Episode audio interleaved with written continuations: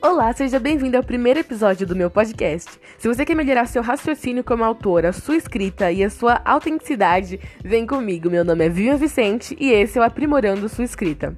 No episódio de hoje a gente vai abordar algo muito simples que você vai entender e vai poder aplicar hoje nas suas histórias. A identificação. Fica aqui comigo que você vai entender tudo que você precisa.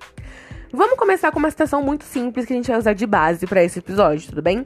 O amor é fogo que arde sem se ver é ferida que dói e não se sente. Conhece? Tenho certeza que você já ouviu esse verso em algum momento da sua vida.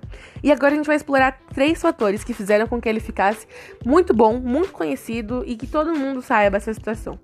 Primeiramente, o sentido conotativo que é colocado nessa história. Sentido conotativo nada mais é do que quando você altera o significado da palavra ou amplia, né? Por exemplo, uh, Ana é uma flor. A Ana é mesmo uma flor? Não. A gente está dizendo que ela é delicada, que ela é amável, que ela é uh, educada. Enfim, a gente pode estar tá alterando o sentido dessa fala flor. Não é o sentido literal, não é denotativo, é conotativo. Isso dentro do, do leque do conotativo entra a metáfora. Então, o amor é fogo que arde sem se ver? O amor é fogo? Não.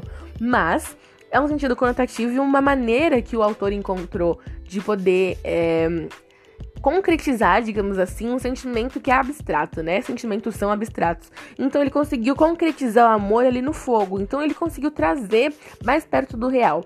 Geralmente as pessoas gostam de metáforas porque elas concretizam e trazem palavras para sentimentos que a gente não sabe como, muitas vezes, né? A gente não sabe como demonstrar, como é, trazer a palavras, né? Por exemplo, quando você tá gostando de alguém, você não consegue colocar aquilo em palavras. São sentimentos, são emoções. E quando uma pessoa vem com uma metáfora, com alguma coisa no sentido conotativo e começa a explorar isso de outra maneira, a pessoa se identifica com aquelas palavras. E aquilo gera identificação, fazendo com que a pessoa se aproxime mais da obra, tá? Então, metáfora é uma das coisas que você pode usar para aprimorar a sua história. A segunda coisa é explorar emoções. Emoções e sentimentos são coisas que todo mundo, em todo o mundo, tem. Então a gente pode ficar tranquilo em explorá-las, porque todo mundo vai se identificar.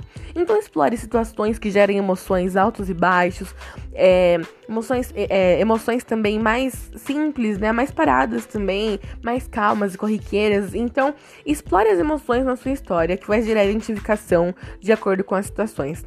E a última é frases sem contexto. A última dica aqui do, do, do episódio de identificação frases sem contexto. Se eu falar o amor é fogo que arde sem se ver, eu não preciso saber todo o resto, tem todo o resto de texto, tá? Que o pessoal não decorou, o pessoal decorou só essa parte. E não tem problema, porque é a parte que eles encontraram, a parte que eles se identificaram.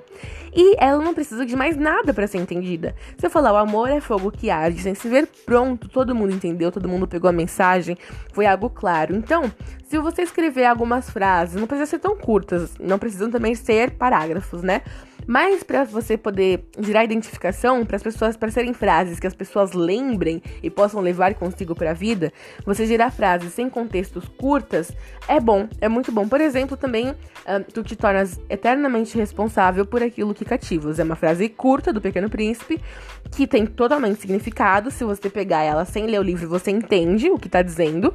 E é uma frase que as pessoas gostam, se identificam, se encontraram e entenderam ali um significado trazido pela obra. Tudo bem? Então, se você explorar esses três aspectos, sentido conotativo, metáfora, explorar emoções e frases sem contextos, você vai estar tá passos muito mais largos e muito mais próximos do seu leitor para que ele se identifique e compartilhe. Pensa nas coisas que você compartilha, no seu status, no seu Instagram, no seu Facebook.